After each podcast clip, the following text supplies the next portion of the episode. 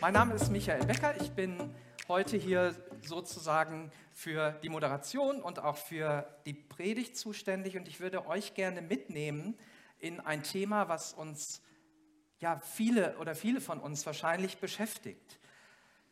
Welche Wünsche haben wir eigentlich an Weihnachten? Welche Wünsche haben Menschen an Weihnachten? Und die Kinder haben das so ausgedrückt, was sie sich wünschen und wie sehr sie ja darauf warten und dass diese Dinge dann unterm Weihnachtsbaum liegen, dass sie das bekommen. Und ich glaube, dass das bei uns ähnlich ist. Was ist denn dein sehnlichster Wunsch? Vielleicht sind es schöne Geschenke. Vielleicht eine Überraschung, die du dir erhoffst. Aber ich glaube, die meisten von uns würden sich eher andere Dinge wünschen die man vielleicht nicht mit Geld kaufen kann. Zum Beispiel, dass der Berufsstress endlich aufhört. Dass die Kinder und die Enkel wieder zu Besuch kommen. Dass es keinen Streit an Heiligabend gibt oder bei Familienfeiern. Oder dass ich endlich den richtigen Partner finde, mit dem ich auch mein Leben teilen kann oder dass unsere Beziehung endlich wieder funktioniert oder dass ich gesund werde oder, oder, oder. Es gibt so viele, viele Wünsche, die wir haben. Und einer der großen Wünsche der Menschen, zumindest hier in unseren Breitengraden, ist weiße Weihnachten.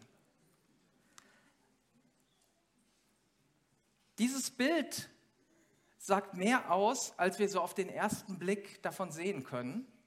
Und ich dachte, bevor ich jetzt dazu referiere und etwas sage zu diesem Thema und euch jetzt mal eine schöne Vorlesung über Weiße Weihnachten halte, nein, Scherz, lassen wir mal unsere Experten das machen. Die haben das so schön, äh, schon so schön mit der Weihnachtsgeschichte gemacht und ich glaube, dass die auch dazu noch was zu sagen haben und wir schauen uns das noch mal kurz an. Genau, ach ja, ich kann da selber weiterschalten. Schön. Also es wird am Sonntag ein bisschen auch um weiße Weihnacht gehen oder am Heiligabend, will der Michael was davon erzählen. Gehört das dazu? Erzählt mal ganz kurz was über Schnee und Weihnachten, ob das dazugehört oder nicht. Schnee gehört nicht zu Weihnachten. Doch. Nein, es muss nicht kommen. Doch, es muss kommen. Es muss kommen. Warum? Weil, weil das zu Weihnachten gehört doch. Weil wenn Weihnachten ist, es kommt doch Schnee. Es muss nicht dazu gehören.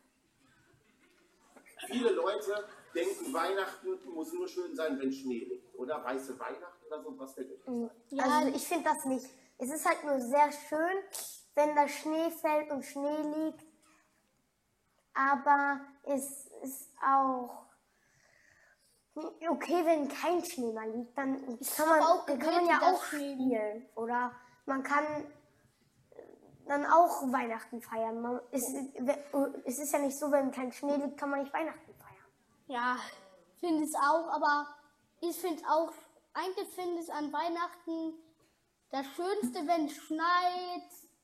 Eigentlich ist es mir auch egal, das wenn. Das Schönste ist, wenn du in der Türkei bist, an dem schönsten Ort bist, dann ja, Weihnachten feiern und die Sonne scheint und es schneit. Ja. Ist das schlimm, wenn, wenn kein Schnee liegt Weihnachten? Oder? Nee, also es wäre zwar schön, wenn an Weihnachten Schnee liegt, aber es ist nicht so schlimm, wenn kein Schnee an Weihnachten liegt. Genau, also es ist kein Muss, es ist trotzdem Weihnachten. Ja. Genauso wie an Nikolaus, da sagt man ja auch nicht, wenn kein Schnee ist, ist kein Nikolaus. Das ist ja Ja, gut, dass unsere Experten das ähm, mal so deutlich gemacht haben, worauf es jetzt wirklich ankommt. Also wir wissen, dass es nicht nötig ist, Schnee zu haben, aber dass es trotzdem wieder schön ist, Schnee zu haben. Was steckt eigentlich hinter diesem Bild äh, weiße Weihnacht, so dieser Traumvorstellung? Und es ist mehr als nur Schnee und Lichterketten. Es ist mehr als irgendwo durch den Schnee zu stapfen und vielleicht einen Schneemann zu bauen. Da drin steckt eine ganz starke Sehnsucht nach Licht. Wir sind in einer dunklen Jahreszeit und wenn Schnee liegt, dann ist es einfach hell. Es ist heller, es ist angenehmer. Und wenn eine weiße Schneedecke über die Dunkelheit der Vergangenheit kommt, dann sind wir oft sehr froh und wir wünschen uns das. Die weiße Weihnacht ist nicht das, was wir so außen sehen, sondern Es ist mehr die Sehnsucht nach einem reinen Leben, nach einem Leben, wo dunkle Dinge zugedeckt sind. Und es sind eben nicht nur die dunklen Tage und Nächte, die wir jetzt erleben, sondern es sind auch die dunklen Zeiten im Leben, die jeder Mensch hat.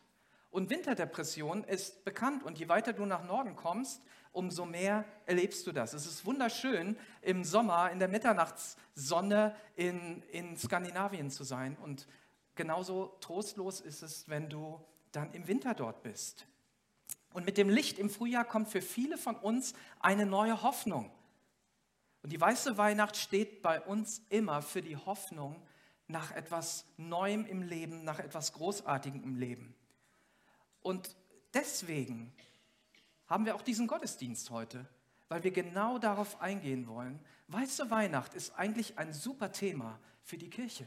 Es ist ein super Thema für Menschen, die an Jesus glauben, für Menschen, die glauben, dass Gott in diese Welt gekommen ist durch Jesus Christus. Und deswegen lese ich unseren Weihnachtstext heute einmal vor und der beginnt im Johannesevangelium im Neuen Testament mit dem ersten Vers.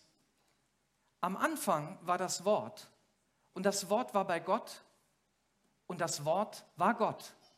Der, der am Anfang ist, war am Anfang bei Gott und durch ihn ist alles entstanden und es gibt nichts, was ohne ihn entstanden ist. In ihm war das Leben und in diesem Leben war das Licht der Menschen. Das Licht leuchtet in der Finsternis und die Finsternis hat es nicht auslöschen können. Am Anfang war das Wort. Und dieses Wort ist Jesus Christus. Es ist in Jesus Christus zu uns gekommen. In ihm, in Jesus war das Leben und dieses Leben war das Licht der Menschen und das Licht leuchtet in der Finsternis. Und in diesen wenigen Versen haben wir eigentlich das ganze Evangelium. Wir haben die ganze Botschaft, die Gott für dich hat, die ganze gute Nachricht, die Gott für dich hat, die haben wir in diesen wenigen Versen, nämlich, dass Gott kommt und er macht das Licht an. Gott kommt auf diese Welt und er schaut nicht zu, wie die Dunkelheit überall um sich greift, sondern er macht einfach das Licht an, so als wäre die Dunkelheit gar nicht da. Und noch viel mehr, er macht nicht nur das Licht an, sondern er will auch in dir und mir das Licht anmachen. Und da heißt es einfach, dass uns das Licht gegeben wird, dass wir, das, das ist das Licht der Menschen. Hier ist die Rede von Jesus. Welchen Unterschied macht ein kleines Licht? Ich weiß nicht, ob du dich erinnerst an deine Kindheit. Und da gab es die dunklen Momente, da gab es die dunklen Nächte, wo du gesagt hast, Mama oder Papa, lass das Licht an. Dahinter dem Vorhang, da ist was. Du siehst Gespenster, du siehst Dinge, die dir Angst machen. Und im Dunkeln habe ich auch Angst gehabt als Junge. Ich bin nicht gerne alleine in den Keller gegangen. Man sieht irgendwelche Schatten, irgendwelche Gespenster und erwartet, dass hinter irgendwelchen Ecken jemand hervorkommt. Und dann machst du das Licht an. Und mit einem Schlag sind alle Gespenster weg. Mit einem Schlag ist alles, was dir Angst gemacht hat, einfach zur, zur Seite ähm, gerückt.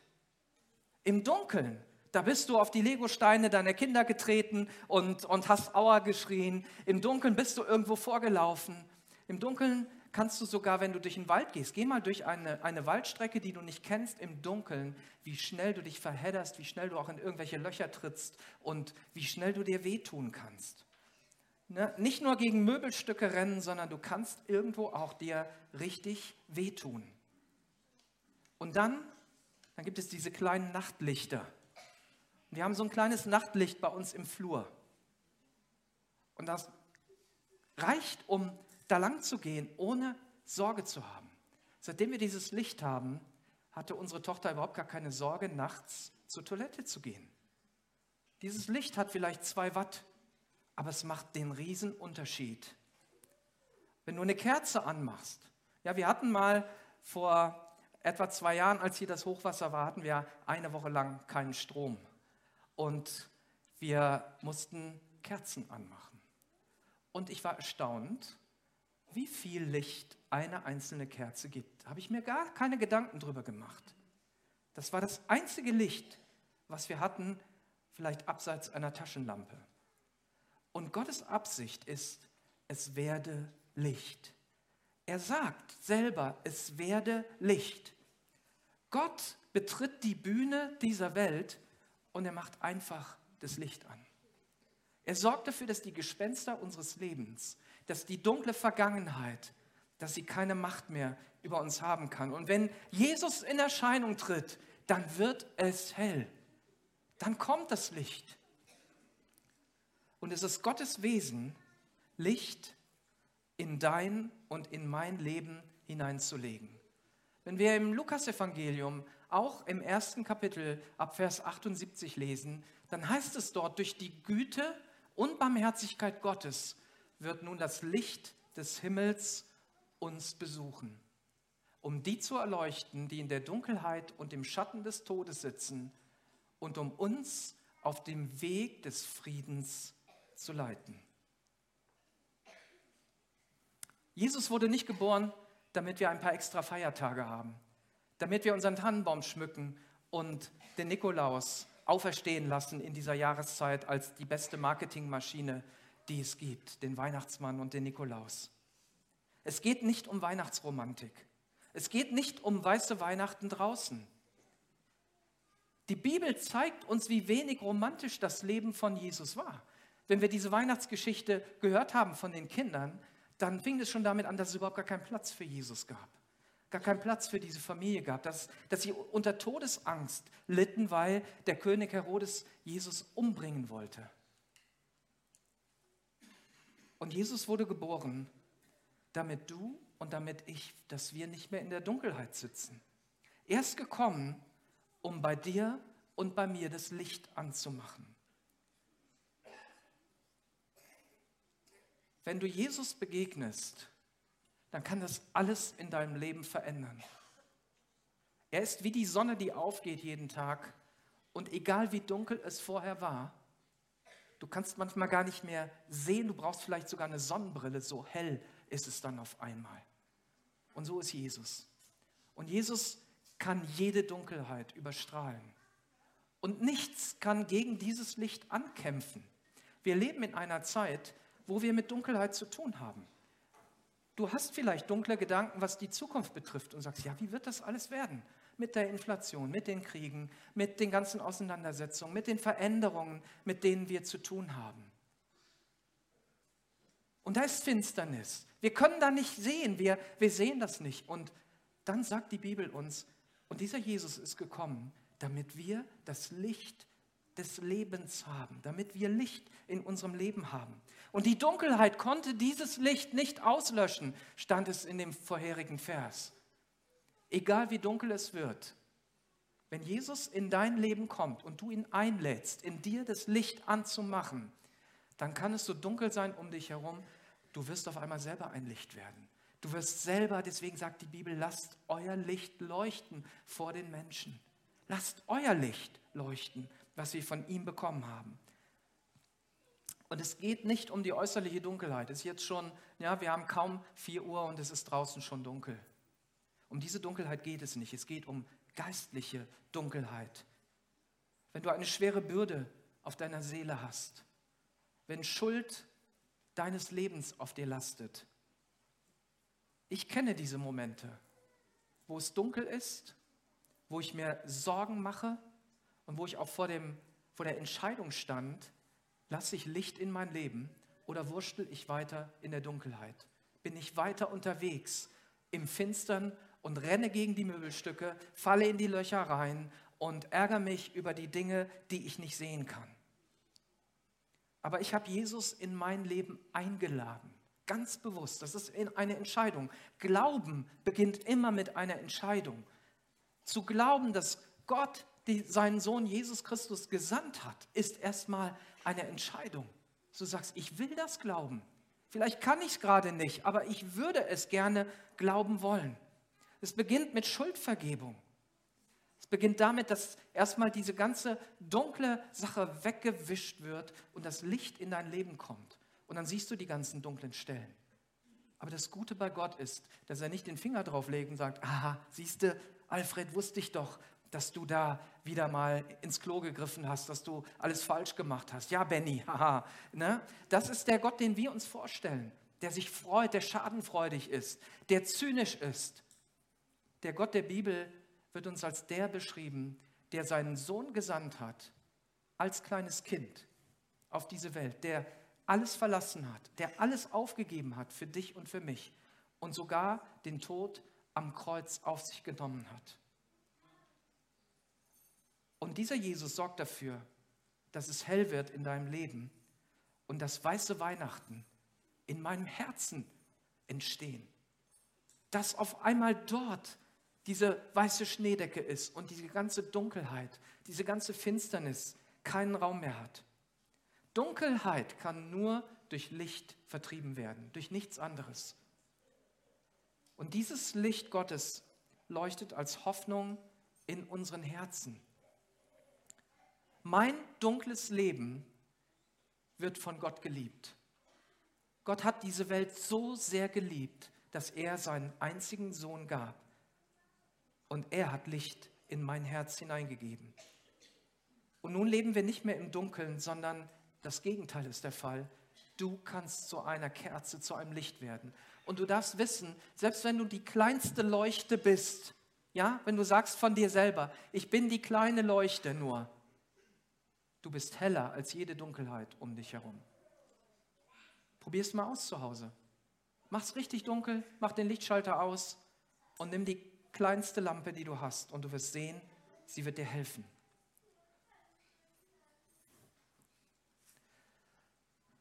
Ein anderes Mal, als Jesus zu den Leuten sprach, heißt es in Johannes 8, Vers 12, sagte er, ich bin das Licht der Welt.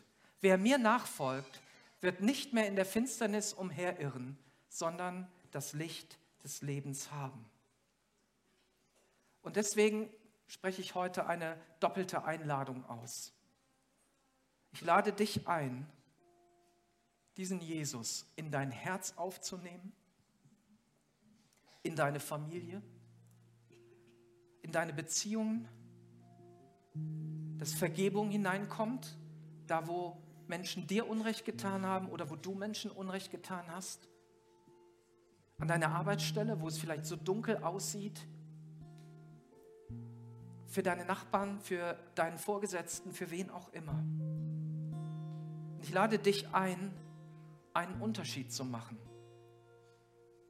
Die Frage ist nicht, ob es dunkel ist um uns herum, sondern die Frage ist einzig und alleine, wie gehst du und wie gehe ich mit der Dunkelheit um? Das ist die Frage. Und diese Frage stellt uns die Bibel. Und diese Einladung spricht Jesus aus und er sagt, kommt her zu mir, die ihr euch abmüht, die ihr nicht zurechtkommt, die ihr unter eure Schuld leidet, die ihr niedergedrückt seid, die ihr ausgepowert seid. Wie gehst du mit Dunkelheit um? Redest du weiter über die Dunkelheit? Du, du kannst über die Dunkelheit schimpfen, so viel du willst. Du kannst über Politiker schimpfen, über Situationen schimpfen, über dein Loch in deinem Portemonnaie oder was auch immer. Das Einzige, was hilft, ist, dass wir einen Unterschied machen und das Licht anmachen. Du kannst das Licht in dir haben. Und ich fordere auch diejenigen auf, die dieses Licht Jesus schon aufgenommen haben in ihr Leben. Deine Nachbarn, Deine Freunde, deine Familie braucht dich. Sie brauchen das Licht des Lebens. Und als Gemeinde wollen wir Licht anmachen. Deswegen gehen wir nach Leverkusen, deswegen werden wir vielleicht auch in andere Städte gehen, um ein Licht zu sein. Wir wollen für Gott, für Menschen und für unsere Stadt leben.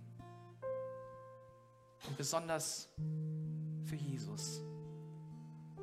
Und ich möchte einfach für uns beten, für diese Weihnachtszeit, auch für, für die Entscheidung, die vielleicht für dich ansteht, dass du dabei bleibst, wenn du das heute empfindest, wenn du online dabei bist und sagst, hey Pastor, das wäre eigentlich was für mich, bei mir ist es so dunkel, ich kann eigentlich nur gewinnen, wenn das Licht angeht. Jesus, und dafür bete ich von ganzem Herzen. Ich bete darum, dass dein Licht strahlt und dass dieses Freudig Welt, was wir gesungen haben, aufgeht in vielen Herzen hier, dass deine Freude dort hineinkommt, dass dein Licht hineinkommt und wir als ganze Gemeinde, wir als Einzelne zu Kerzen werden und zu Lampen werden, die nicht unter dem Scheffel stehen, sondern die umhergehen und überall Licht machen. Danke, Jesus. Danke, dass du gekommen bist als das Licht der Welt. Danke, dass du in mein Leben gekommen bist. Danke, dass du meine Finsternis aufgedeckt, aber auch zugedeckt hast und dass du meine Schuld weggewaschen hast. Danke, Jesus, dass das Licht des Lebens in mir brennt. Danke, Jesus, für jeden, der heute eine Entscheidung trifft und sagt, ich nehme das mit in meine Familienfeier, in die Weihnachtszeit, in das nächste Jahr. Ja, ich will überhaupt nicht mehr aufhören, ohne dieses Licht zu leben. Amen.